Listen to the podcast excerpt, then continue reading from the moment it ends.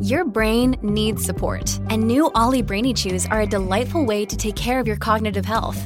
Made with scientifically backed ingredients like Thai ginger, L-theanine, and caffeine, Brainy Chews support healthy brain function and help you find your focus, stay chill, or get energized. Be kind to your mind and get these nootropic chews at olly.com. That's O L L Y.com. These statements have not been evaluated by the Food and Drug Administration. This product is not intended to diagnose, treat, cure, or prevent any disease. But first, we start with TELUS Health and its controversial Life Plus program now being reviewed by the province. I've got Sonya Lockyer standing by. She is the vice president of TELUS Health. First, have a listen to this report now from Global News reporter Kamil Karamali. Mark Winston's uh, family Mark doctor Winston left to go to TELUS Health, a private fee based medical provider. He offered to keep Winston as a patient, but for a price.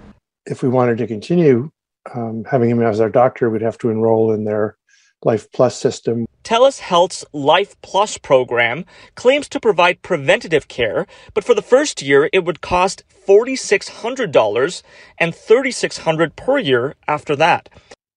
Okay, this program now under review by the province. Here's BC Health Minister Adrian Dix uh, outlining some of her his concerns about this. Have a listen. It's critical, I think, that medically necessary services go without user fees. Okay, is that what they're doing though? Is that what TELUS Health is doing? Are they selling medically necessary uh, procedures for a user fee? Let's find out. Let's talk to Sonya Lockyer now, Vice President of TELUS Health, and I'm very pleased to welcome her to the show. Sonya, thank you very much for coming on today. Hey, Mike. Thanks for having me. Really appreciate you taking the time. Yeah, you bet. Thanks a lot for coming on. I've told the listeners in the past, a, a few weeks ago, I used TELUS Health myself for the first time. I, I couldn't get in to see uh, the normal walk-in clinic that I normally go to because they've restricted their hours. So I did use the TELUS Health system to renew a prescription and it, it went fine. I, I, was very happy with the service. I, I wasn't charged a fee. Can you uh, briefly describe to the listeners, like, what is TELUS Health? How does it work? For sure, and that's that's a great start is context on what TELUS Health is up to in the ecosystem, and I think some of the information that's out there is just picking on, I would say, a very small component of what what TELUS uh, does as an employer-funded um, service, et cetera. So, so let me start by talking about TELUS Health overall. So, really, we've been in healthcare for 15 years, which a lot of people aren't talking about. So, we're here. We're here to help Canada uh, address one of what we would call um, the largest social challenge that we've had of our time, including how do we how do we this this healthcare system that we're all quite proud of, how do we improve it? How do we make right. sure that people have access to care when they need it? And so the service that you used was the TELUS Health My Care service, which is a virtual service that we launched prior to the pandemic, but uh, really sort of became a service of choice during the pandemic for folks who could not get in to see a, a family doctor for a basic medically necessary service. And there's no fees associated with that service at all. Right. So that's part of what TELUS does. TELUS also uses our technology to enable the healthcare system at large. So uh, we provide electronic medical records to physicians, pharmacy management solutions to pharmacists. We work with provincial governments across the country to create uh, personal health records. So if you think about Alberta or Manitoba or Saskatchewan, TELUS uses its technology to enable that backbone of healthcare.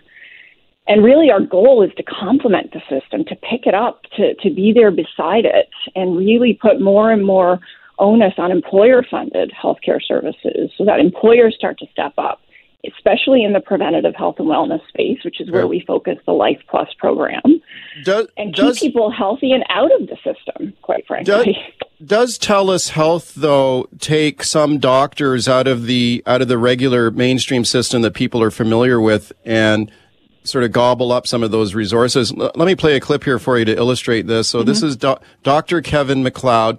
Uh, who works at Lionsgate Hospital. He's a frequent guest on this show. And I talked to him a couple of weeks ago about TELUS Health, and he had some concerns about it. So let me play one of the, his concerns here about a human resources challenge and get your thoughts. So Dr. Kevin McLeod here. Because um, a lot of people say, hey, we need a competing private option. I can see that side of it. The problem is we have such a human resource problem that, you know, as you take somebody out of the system and put them in a private system, well, the, the patients left are seeing sort of fewer docs or getting spread between fewer docs. Is that a legit a complaint? Because if a doctor starts working for TELUS Health, does that mean that people who aren't using TELUS Health have more trouble getting a doctor? So it's absolutely not a legitimate complaint. So what I will say is the Life Plus program has 29 physicians. So if 29 physicians is going to, you know, create that that much of a challenge, then I think that's that speaks to a broader uh, system challenge, which we know we don't train enough physicians in BC to meet the demand of the current population. So I would say that's one component of it. The other component of it is that any physician that's working within the Life Plus program also has what I would call a public uh, practice associated with them, or most of them do, I should say. So they're not working in preventative health and wellness full time. Uh, they they are enabled to to practice outside of TELUS Health and in the MyCare space, so the, the service that you would have used. All of our physicians are part time, and many of them are actually sitting in their clinics. And and when a patient doesn't show up, they'll hop on and do a virtual visit with another one, for example. Right. So really, we're maximizing this physician capacity.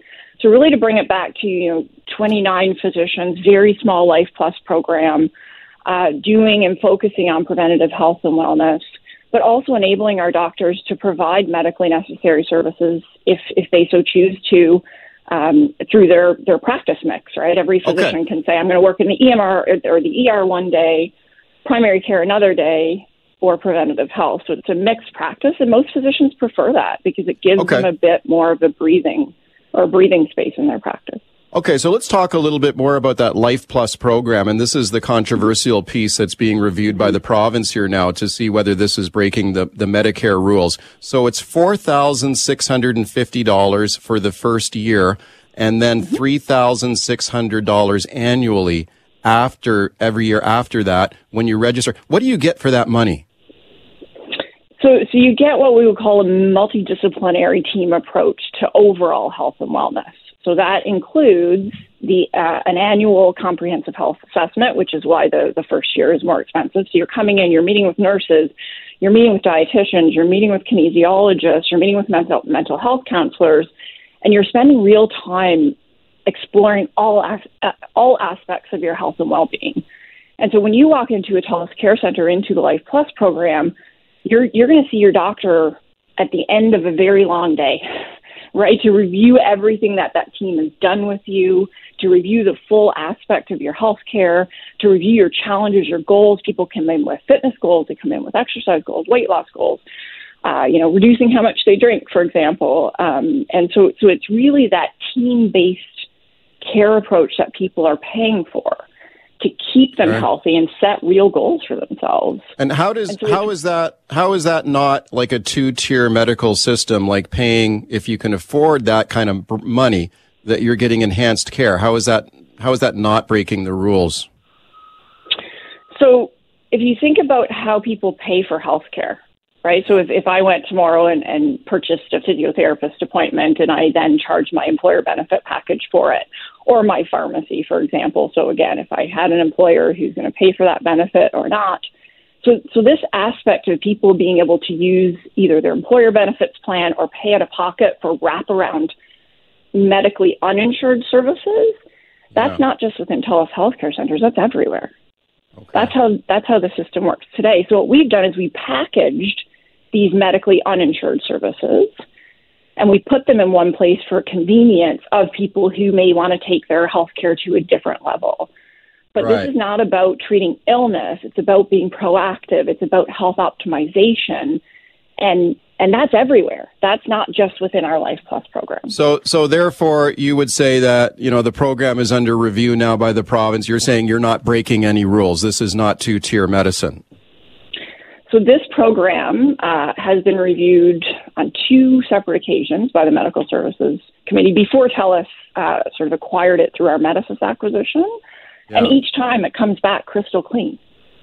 So I'm Okay. if if something has changed, then something has changed in how the review process is, is being conducted or the rules of engagement, for example. But I can tell you that when we look at how we set up this program, how it was set up historically, and, and you know have met with the Medical Services Commission previously, Yeah. it's it's been very clear. Like we set up the program to charge for medically uninsured services, not Right. medically insured services. Okay. Thank you for coming on to talk about it today. Very grateful to you for that. No problem. Happy to chat anytime, Mike. Oh, and here we go now with the inflation rate in Canada soaring again, 7.7%, the annualized inflation rate in the month of May. That shocking number just out from Statistics Canada, the highest inflation rate in nearly 40 years, higher than projected by analysts. Okay. How should the federal government respond to this now? Can the government fix it?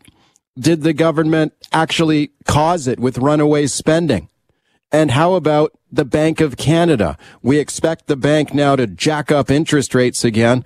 What will that do to the economy? Let's discuss now with my guest, Jean-Francois Perrault, senior economist at Scotiabank. They have a brand new report out on this. Mr. Perrault, thanks for coming on today. It's a pleasure. Thanks for thanks for having me on. You bet. Thank you. What what does that number mean to you? Seven point seven percent inflation rate in the month of May. When you hear that number today, what goes through your mind? Well, certainly a number that if you'd said that uh, a year ago, everybody thought you would uh, you were crazy to forecast that amount of inflation. So it's uh, listen, there's no question this this is a huge problem. There's there's zero doubt about it. We're like the Bank Canada target's two percent. We're seven point seven. Like this is this is, uh, you know, if you had inflation control on your job performance, uh, job uh, description, and, and this result uh, came about, you'd uh, you'd be worried about what your boss would say about you. So you don't think the Bank of Canada is managing this well? Well, it's a difficult. It, I mean, it's a bit of a challenge because a lot of the inflation that we're dealing with here is the same inflation that uh, other countries are dealing with. So there's not necessarily a whole lot of it that's kind of Canada specific. It's you know it's commodity prices, it's war in Ukraine, it's the strength of the reserve last year, it's supply challenges. So a lot of a lot of the the the momentum that we're seeing is stuff that at the margin we can influence, um, but really we're kind of price takers. Like what do we get? What's what's the what's Bank Canada, the government of Canada going to do about global oil prices? Very little, but that matters a lot for inflation. It matters a lot for gasoline. Right. Okay, so they're likely to jack up interest rates again. Do you think that's the right thing to do? Like, what kind of impact could oh, that yeah. have on? Yeah. Yeah, I mean, there's no there's no question interest rates need to go up a lot more. I mean, yeah, okay. there's you know they're 1.5 right now, the Bank of Canada policy rate. We think they go to three by the end of the year, and that was before the kind of the upside of price inflation uh, today.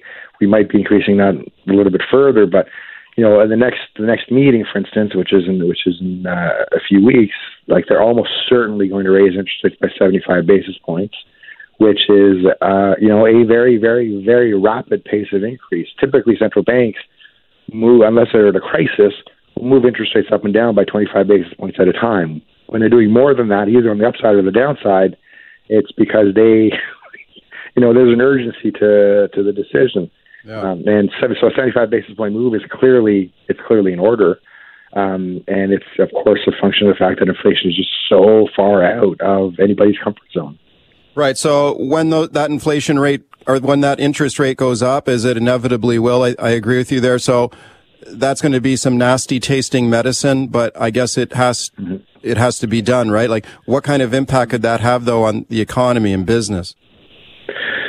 I mean, the good news is the economy is still very, very strong. All right. So the forecast for this year, and that includes so our forecast this year, that includes a kind of a bank Canada rate that goes to three percent by the end of the year, is for growth of almost four percent. And you know that's that's like that's double the pace that we saw pre-pandemic. That's a very high rate of growth. In fact, the strongest in in the industrialized countries. So there's a you know there's a fair amount of momentum there, which is part of the problem uh, in the sense that that momentum is is going to be adding to inflation pressure. So the fact that Bank Canada is going to raise interest rates, they're doing that to try and bring slow that growth down to some extent uh, to reduce inflationary pressure. So yeah, for sure, rates are going up. It's going to have a dampening impact on growth. But even that, at this point in time, based on everything that we're seeing, it does suggest that we're still looking at a pretty strong 2022. Okay, speaking to Jean-Francois Perrault, senior economist at Scotiabank. Uh, Scotiabank released a report uh, recently on the government's management of inflation. I want to get your thoughts on that. Let me play a clip here for you from Federal Finance Minister Chrystia Freeland. And she was asked this week about the report that you released. Uh, whether is the government has the government been spending too much? Is this free spending government has that driven inflation? And she actually says you'll hear her say in this clip, well, actually, they they feel they've been very fiscally responsible. Here's what she had to say. Then I'll get your thoughts, Chrystia Freeland. Our budget, which I tabled in April, was a very fiscally responsible budget. In fact, the rate of fiscal consolidation in Canada, the speed at which our deficits and debt are coming down, is tied for first place in the G7. Okay, are you buying that from the finance minister here that they've been fiscally responsible? So there's a, there's a little bit of nuance that's required there. So um, I'm not worried about the fiscal situation. I think I think we're on a decent path. So you know, debts and deficits are coming down rapidly. So she's right to say that. So the question isn't, in my mind, you know, is fiscal policy, you know, sustainable at current levels on the current path? The question is more, given what we know about inflation now, should the government be doing more to slow things down? And our and our view is, yeah, we should be do we should be we should be cutting spending to some extent to help the Bank of Canada fight inflation because I, we do think the Bank of Canada needs a little bit of help here. Okay, so you think the government's been spending too much money? Is that correct? We do, yeah, yeah. That, yeah. that uh, the, the the the expenditure profile is contributing to inflation. There's no question about it. No question. And but again, that's true. That's true in the U.S. as well. It's true in Europe. It's true in, in a lot of a lot of advanced countries. Right. So when we hear like, you know, Chrystia Freeland and others in the federal government will often say, well, hang on a sec, you know, our government is not causing inflation here. Take a look around the world. I mean, this is a global phenomenon. There's inflation everywhere. But you're saying that what? That's being caused by excessive government spending in those other countries too? Is that right? Yeah. So it's a, it's a, it's a collective problem. I think governments around the world have been spending too much. And that, and that is the underlying source of inflation you know, if you think about it, like last last couple of years, there have been trillions and trillions and trillions of dollars of government spending thrown at the global economy. Obviously, yeah. they have the pandemic and manage that, and and you know, like this is a game time decision, and you can expose it. Probably, you know, it's clear that we did a little bit too much at the time. You didn't know, but whatever. We are where we are, and and those trillions of dollars are part of the reason the global economy has roared back to the extent that it has and they're underlying the reason which you, you've seen this increase in commodity prices, you've seen the supply challenges, the bottlenecks, because demand has been juiced by incredibly large amounts of uh, fiscal stimulus being thrown at almost every big country in the world. Right. Speaking of Jean Francois, so, so, so, we have so we have yeah. we have a, we have a part we, we're like we're partly responsible for that. I mean, we are one of the big countries of the world. Yeah. My guest is Jean Francois Perrault, economist at Scotiabank. Chrystia Freeland the federal finance minister gave a keynote speech the other day where she outlined the government's inflation plan. And a lot of the headlines were, well, it's going to be more spending. She, she talked about $8.9 billion worth of spending to help Canadians through, through inflation. Now, I'm going to play another clip here for you, get your thoughts. She was asked about that and she said, well, actually what that was was that was spending that was announced in earlier budgets and we're actually kind of tightening our belt here going forward. So here's what she had to say about government spending going forward and the government's inflation plan. Then I'll get your thoughts. Chrystia Freeland. In talking about the affordability plan of our government, I chose to stay with the affordability measures that were already in the budget from April and in last year's budget rather than bringing new measures online. Okay, so she's saying that a lot of the spending going forward was stuff that was previously announced, and they're sticking with the plan. You know, are you are you does that does that make sense to you? Like, I guess she's trying to paint this as like, well, we're going to start yeah. bringing the deficit down, the you know, as a as a share of the economy. Are you buying that, or do you think the spending going forward is still excessive?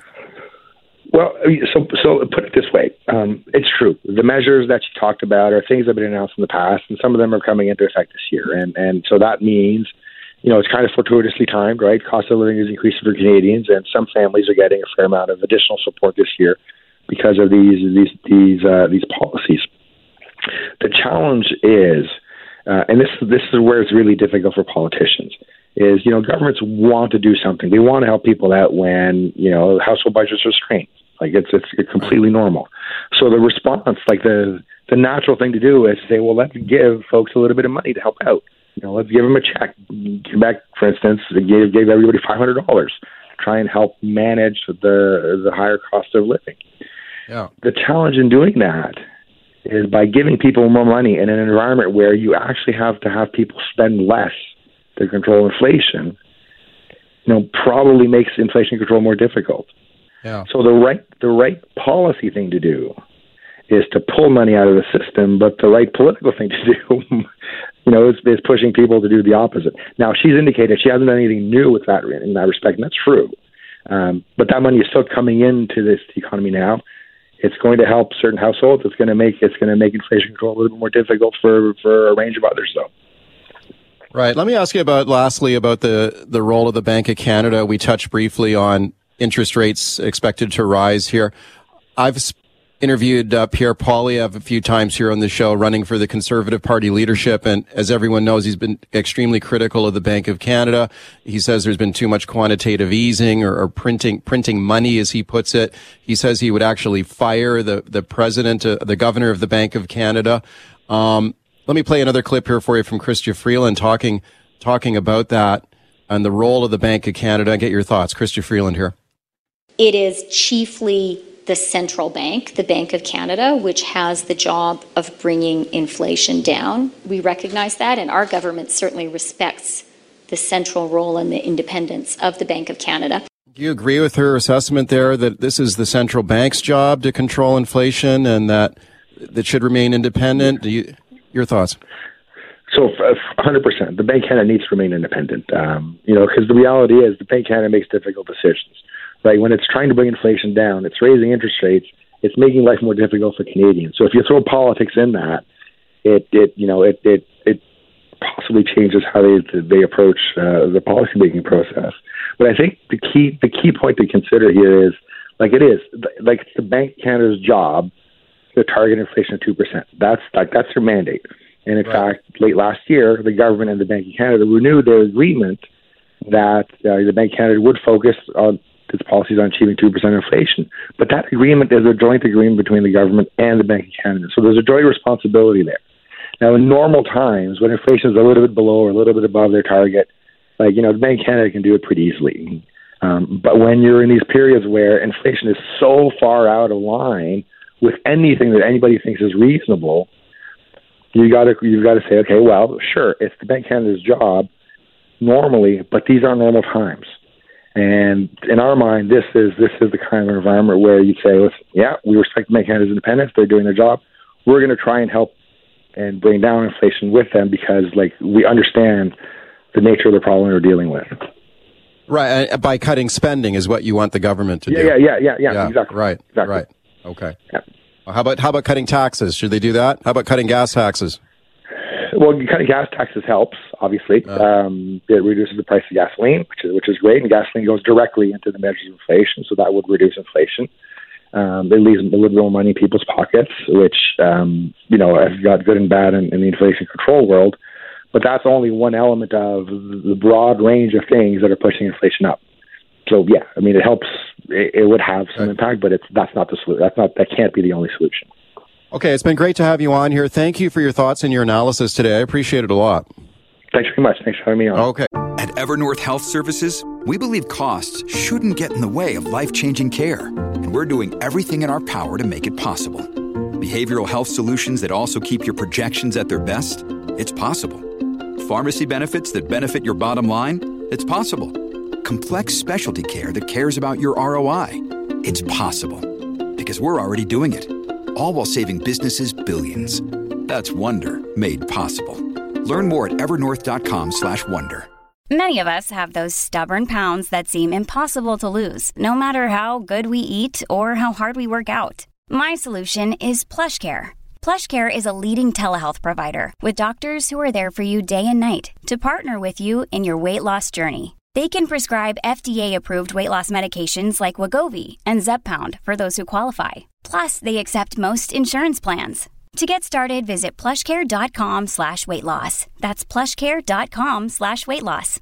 All right, welcome back. Here we go now with Vancouver's smallest condo. It could be yours. It's up for sale right now. 358 square feet.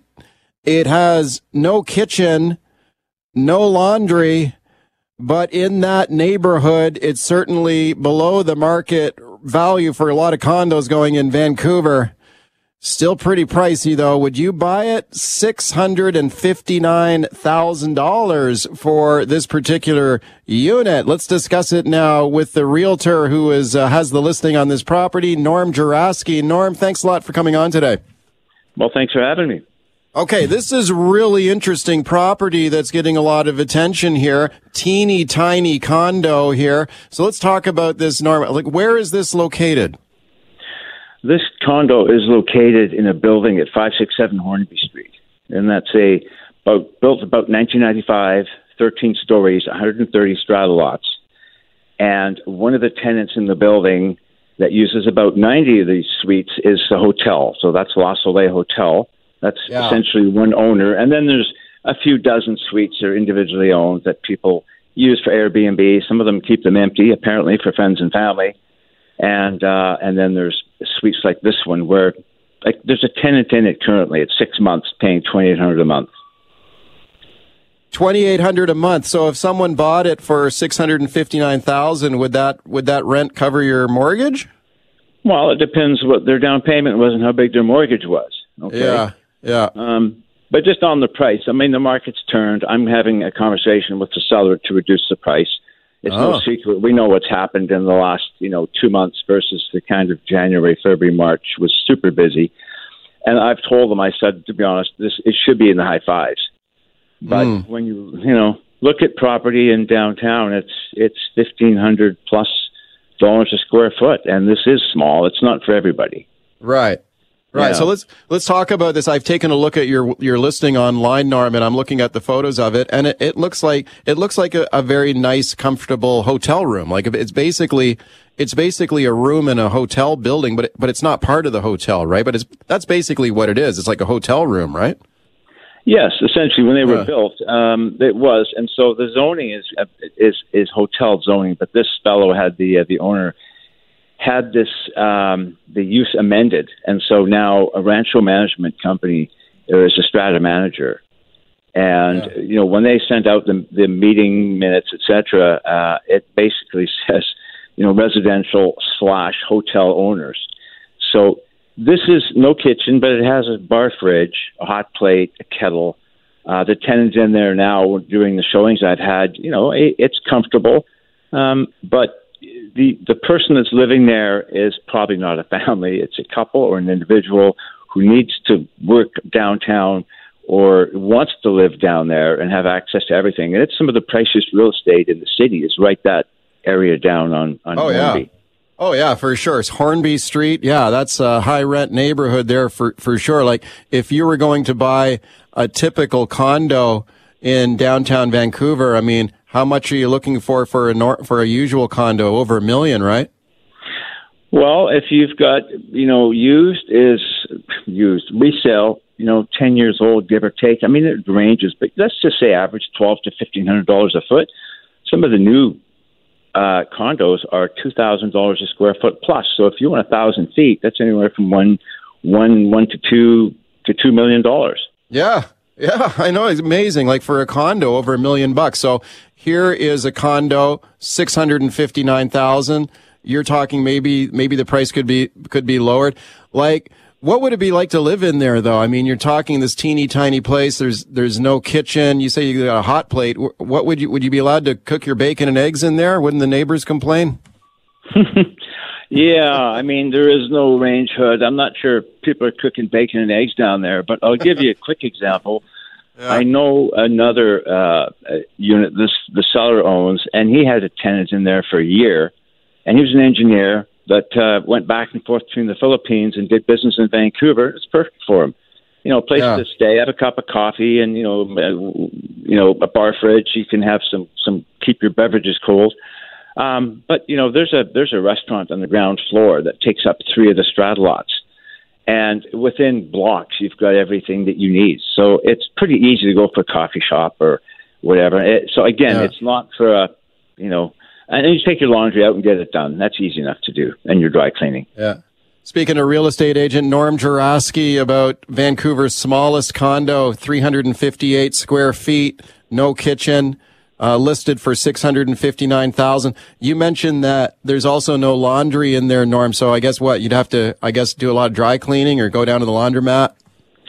Well, I'm not sure there's a laundromat close by, but you know, I know people that just take their laundry in in a bag and they're dry cleaning, and the the uh, the dry cleaner will do the whole shoot and match. I mean, it's a little extra cost, but uh, again, you're you know, a lot of people that would live down there would not have a car. Like this engineer that was there didn't have a car. He didn't need it when he had to get somewhere. He just took transit. Yeah. But his business was mostly located downtown. Could you rent it out? Like, let's say someone bought it for the 659. Could you then just like Airbnb it or rent it out or sublet it? Is that allowed? Yes, uh, there is some dispute with the uh, the, the fellow that runs the hotel. Um, but I've had a two week uh, research when I listed the property. I spoke to BC Assessment, Rancho Management, and the City of Vancouver. So zoning runs with the land, but uh, you know Rancho Management has no no uh, direction that there cannot be rentals, Airbnb, or anything. And this is zoned hotel, so yeah, the other owners in there that I know, some of them they're making about seventy thousand a year gross income doing Airbnb or VRBO. Yeah, so Okay. you're looking at 300 nights at you know 250 bucks a night kind of thing. Are you getting much interest in the property? Is your phone ringing off the hook here with people who want to look at it? No, its phone's not ringing off the hook. Our realtors are, are, you know, I've had some showings, but again, I think the prices of, you know, and I'm not trying to, to, you know, other than just saying the market's changed. Uh, the seller Yeah. knows that I know it. He's a pretty sophisticated real estate guy.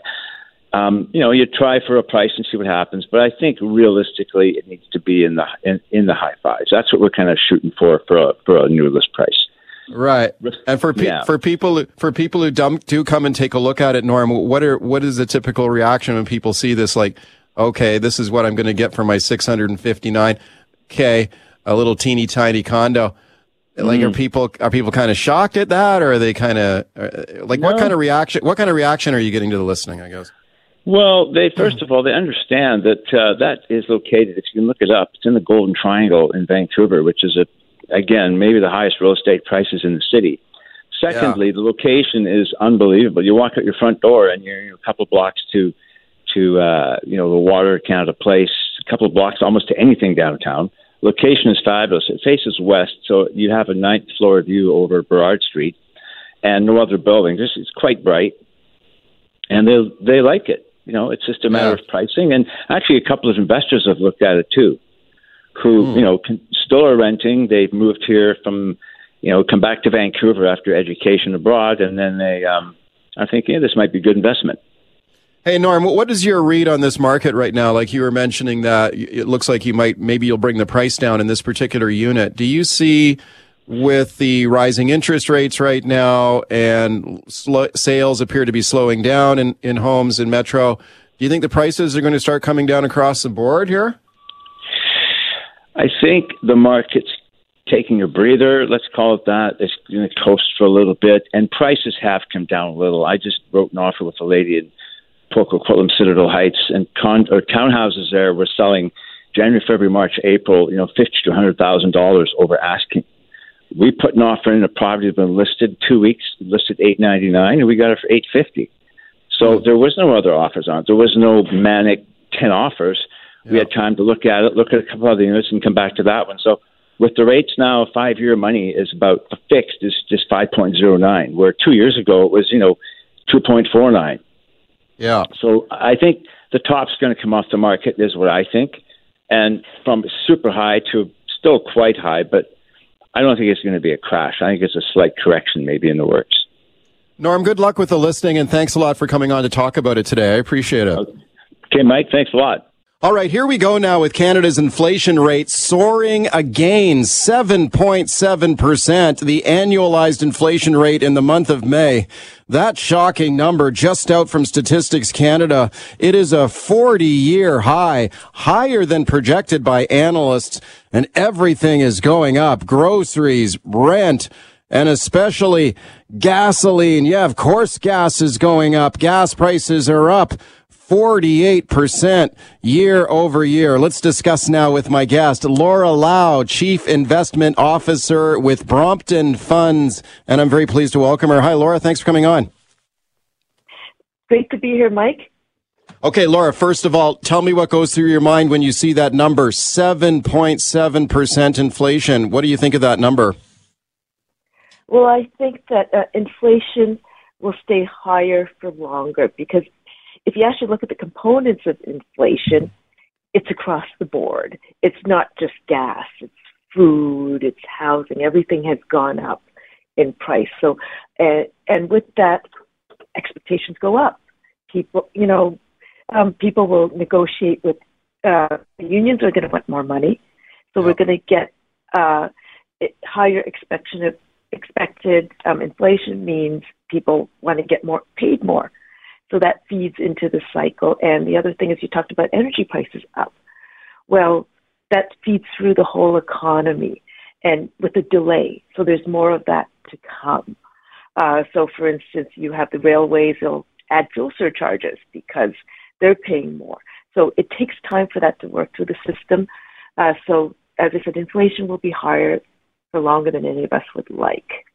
Okay, let's talk a little bit about those gasoline prices, Laura. You briefly touched on there. So 48% increase in the price of gas year over year. What is driving that in your mind?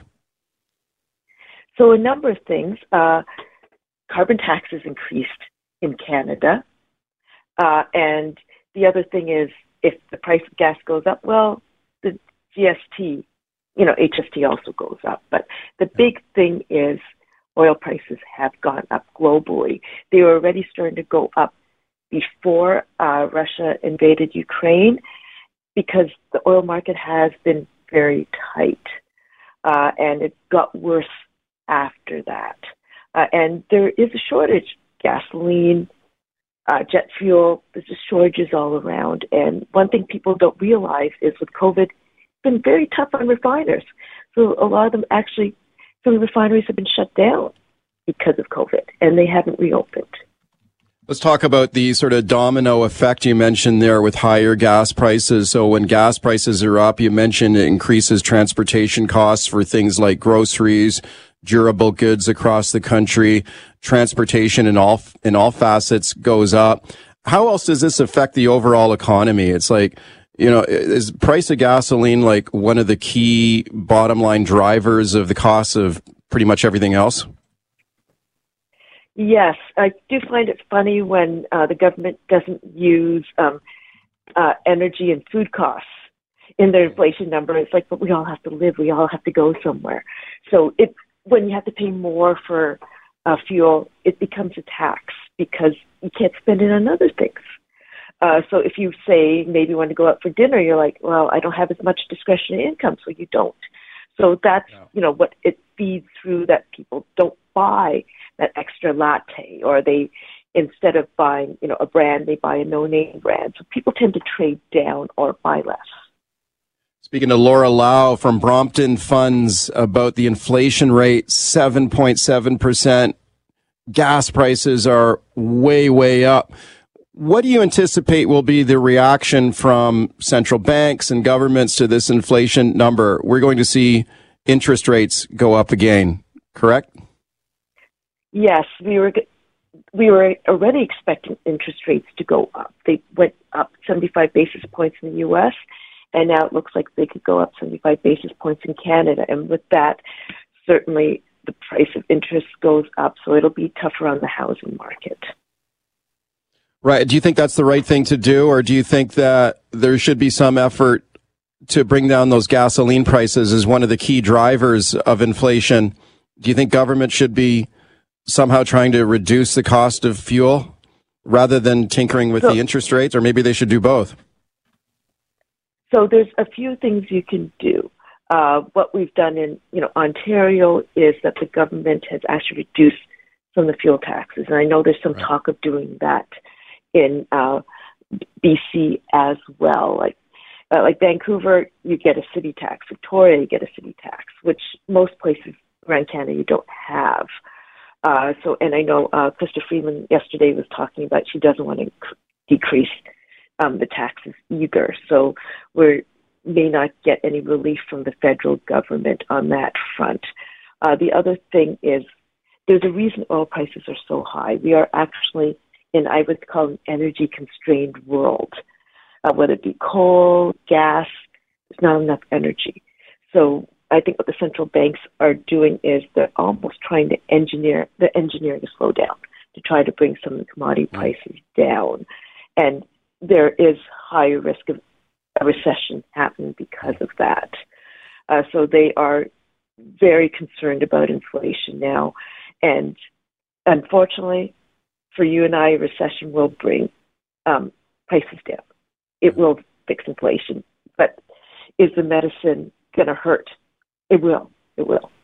Do you think that government should be more aggressive on these gas prices, maybe cutting gas taxes? You mentioned that there have been some actions by individual provinces, notably uh, you mentioned Ontario, also Alberta cut gas taxes. There is pressure here to do the same thing in British Columbia, but we have a BC government that so far is resistant to cutting gas taxes. I heard Chrystia Freeland the federal finance minister bragging just the other day that she had increased the carbon tax in Canada despite inflation. She, you know, she wasn't worried about inflation. She's going to crank up that carbon tax anyway. And we've seen that they're very com- comfortable increasing carbon taxes. Certainly the federal government and I think the BC government does want to decarbonize and higher um, gasoline prices will speed that along. However, uh, between you and I, are we even able to get an electric vehicle? We can't. There's mm-hmm. lineups. We can't even. So that's part of the problem. Even if we want to decarbonize, we actually can't. No, yeah, it's tough to find an electric vehicle these days for sure. What about this? The fundamental sort of structural issues with gas prices here in Canada. Is, is there a way to improve that? Can we start refining more fuel here in Canada? Can we, should we build more pipelines? The number one thing I would say is that to build pipelines. So I know Vancouver did not really like um, pipelines to be built, uh, but Alberta has the capability to produce a lot more oil. But the problem is they can't get it to market without pipelines, or you ship it through uh, trains, which is much more dangerous. We saw we've seen explosions, so I think pipelines are the safest way. And one thing people don't realize is 75% of the energy um, in the world is still carbon based. It's still fossil fuels. So it's hard to get that to zero. I'd say about 10, 20 years ago it was 90%. So we're getting there, but we're not ready. We're not ready to go to zero. Yeah. So in the meantime, what do we do? Uh, we still need oil, so if we can get pipe, if we could get more pipelines, oil prices would not be this high. Final question for you, Laura. You mentioned the R word there earlier about a potential recession. Do you have your seatbelt on for that, or do you think that's what's coming? A recession is coming? Do you think it's inevitable at this point? I think we definitely have a slowdown, and how long and deep the recession is will depend on uh, central banks how much they jack up the interest rates. Right now, it seems like they're really keen on fighting inflation. Uh, so that's why I do believe at this point we could have a recession. I would say that Canada is blessed in the sense that you know we have everything Russia has. We have gas. We have uh, we have fertilizers. We have food. We have oil. So I'd say that uh, Canada is in a better position than almost every other country in the world. Uh, but if the U.S. sneezes, we catch a cold. And it does feel like the U.S. consumer is very concerned about high inflation and high prices now. So they're starting to spend less. Thank you for coming on with your analysis today. I appreciate it. We've talked so much about inflation and interest rates on the show today. It's time for a little happier news. I think it's a happy story. It's pretty cool to me. The pair of nesting bald eagles on Gabriola Island who have now adopted a baby red-tailed hawk in their nest. This is super cool. There is a camera, 24-7 camera that's set up monitoring these eagles and it caught the moment when one of the eagles returned to the nest with a baby red-tailed hawk in its claws, presumably for food.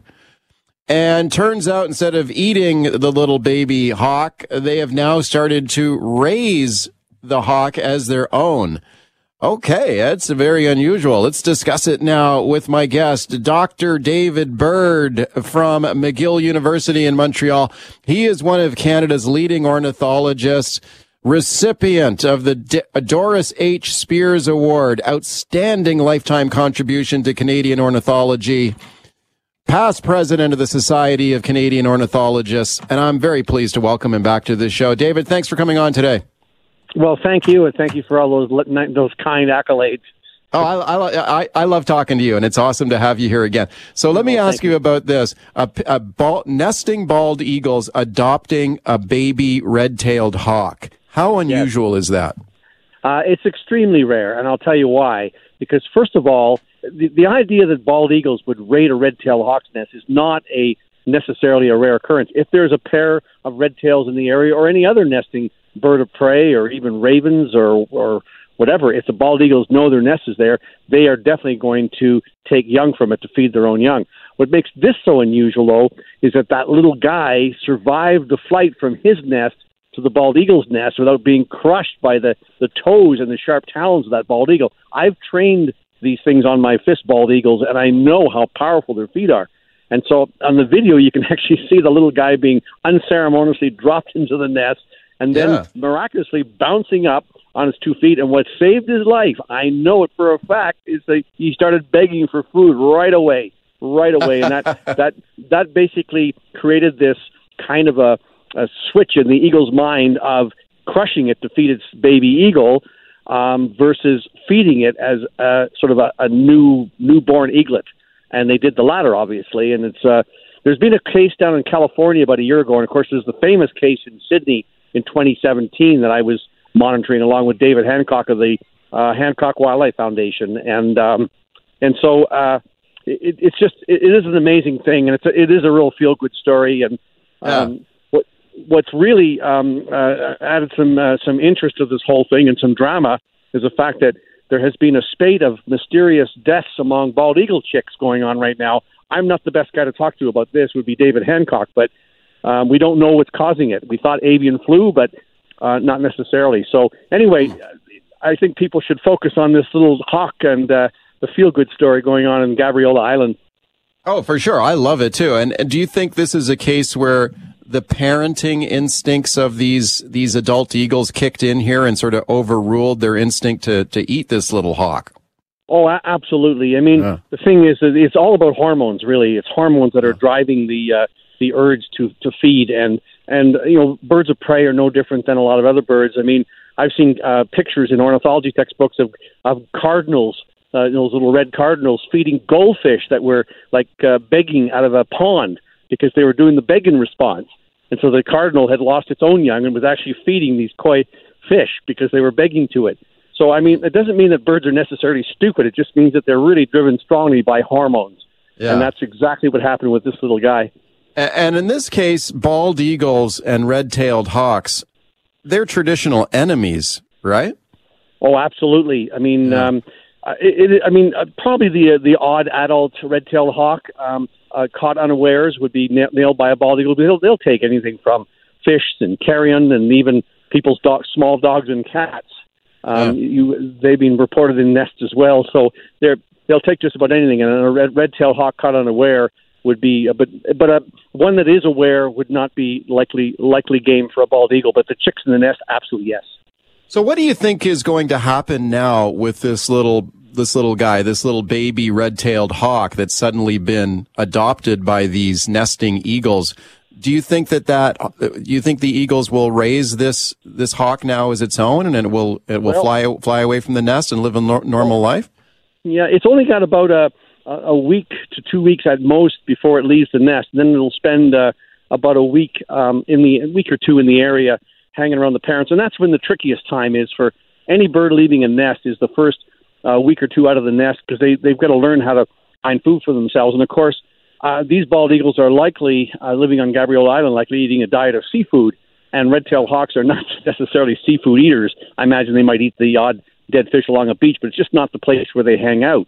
And so this little guy is going to have to find a way to you know to get his own food. And and um, in the Sidney nest, what uh, my friend David Hancock did, the Hancock Wildlife Foundation, is he actually put a kid's swimming pool out there below the nest when he saw that the red tail wasn't necessarily eating seafood, and put in some mammalian uh, food items in there, and the bird was eating those. So um, there may be some intervention, there may not be if the bird. Uh, but I suspect this little guy, he looks really healthy. It's going to do very well, and people can go and watch this with their very eyes, as you said Yeah. on that GROWLS webcam. It's amazing to be able to see this drama. It's great. Yeah, no, it really is cool because they've got this 24 7 camera set up and you can go online and, and watch this sort of drama unfolding, uh, which is amazing. Do you think that this little red tailed hawk, like you mentioned, that it would normally not eat the same food that bald eagles would eat? And if the parents are bringing back fish or seafood to the nest or whatever, could this red tailed hawk maybe start adapting and maybe changing its normal Mm. behavior and start acting like an eagle? Uh, probably not likely. I mean, it'll it'll readily eat the food, uh, the fish, you know, the seafood stuff brought into the nest because birds of prey uh, and red-tailed hawks are great carrion eaters, just like uh, bald eagles. They'll eat a lot of dead stuff and so on, whatever they find. But um, the, I don't think it's going to make this red-tailed hawk though become uh, like a, a pseudo bald eagle and start um, hunting for you know trying to catch fish because they're not adapted for it. The bald eagles have adaptations for catching fish and things like that along the seashores, but um, red-tailed hawks probably not. So, um, but I, there's so many people caring about this bird that um, I, I think that uh, uh, I think it'll it'll do just fine. And uh, I also would like to do a quick shout out to Pam McCartney of GROWLS. Uh, Gabriola Island, who brought this to my attention because she deserves all the credit for noticing that this Yeah. this white bundle that went into the nest. They've called the, the little guy Malala, uh, which means survivor. Someone told me that it's the name of uh, a woman that was um, uh, uh, dealt with badly over in the Middle East somewhere, maybe Afghanistan or something. And uh, someone pointed that out to me, but I, I don't know for sure.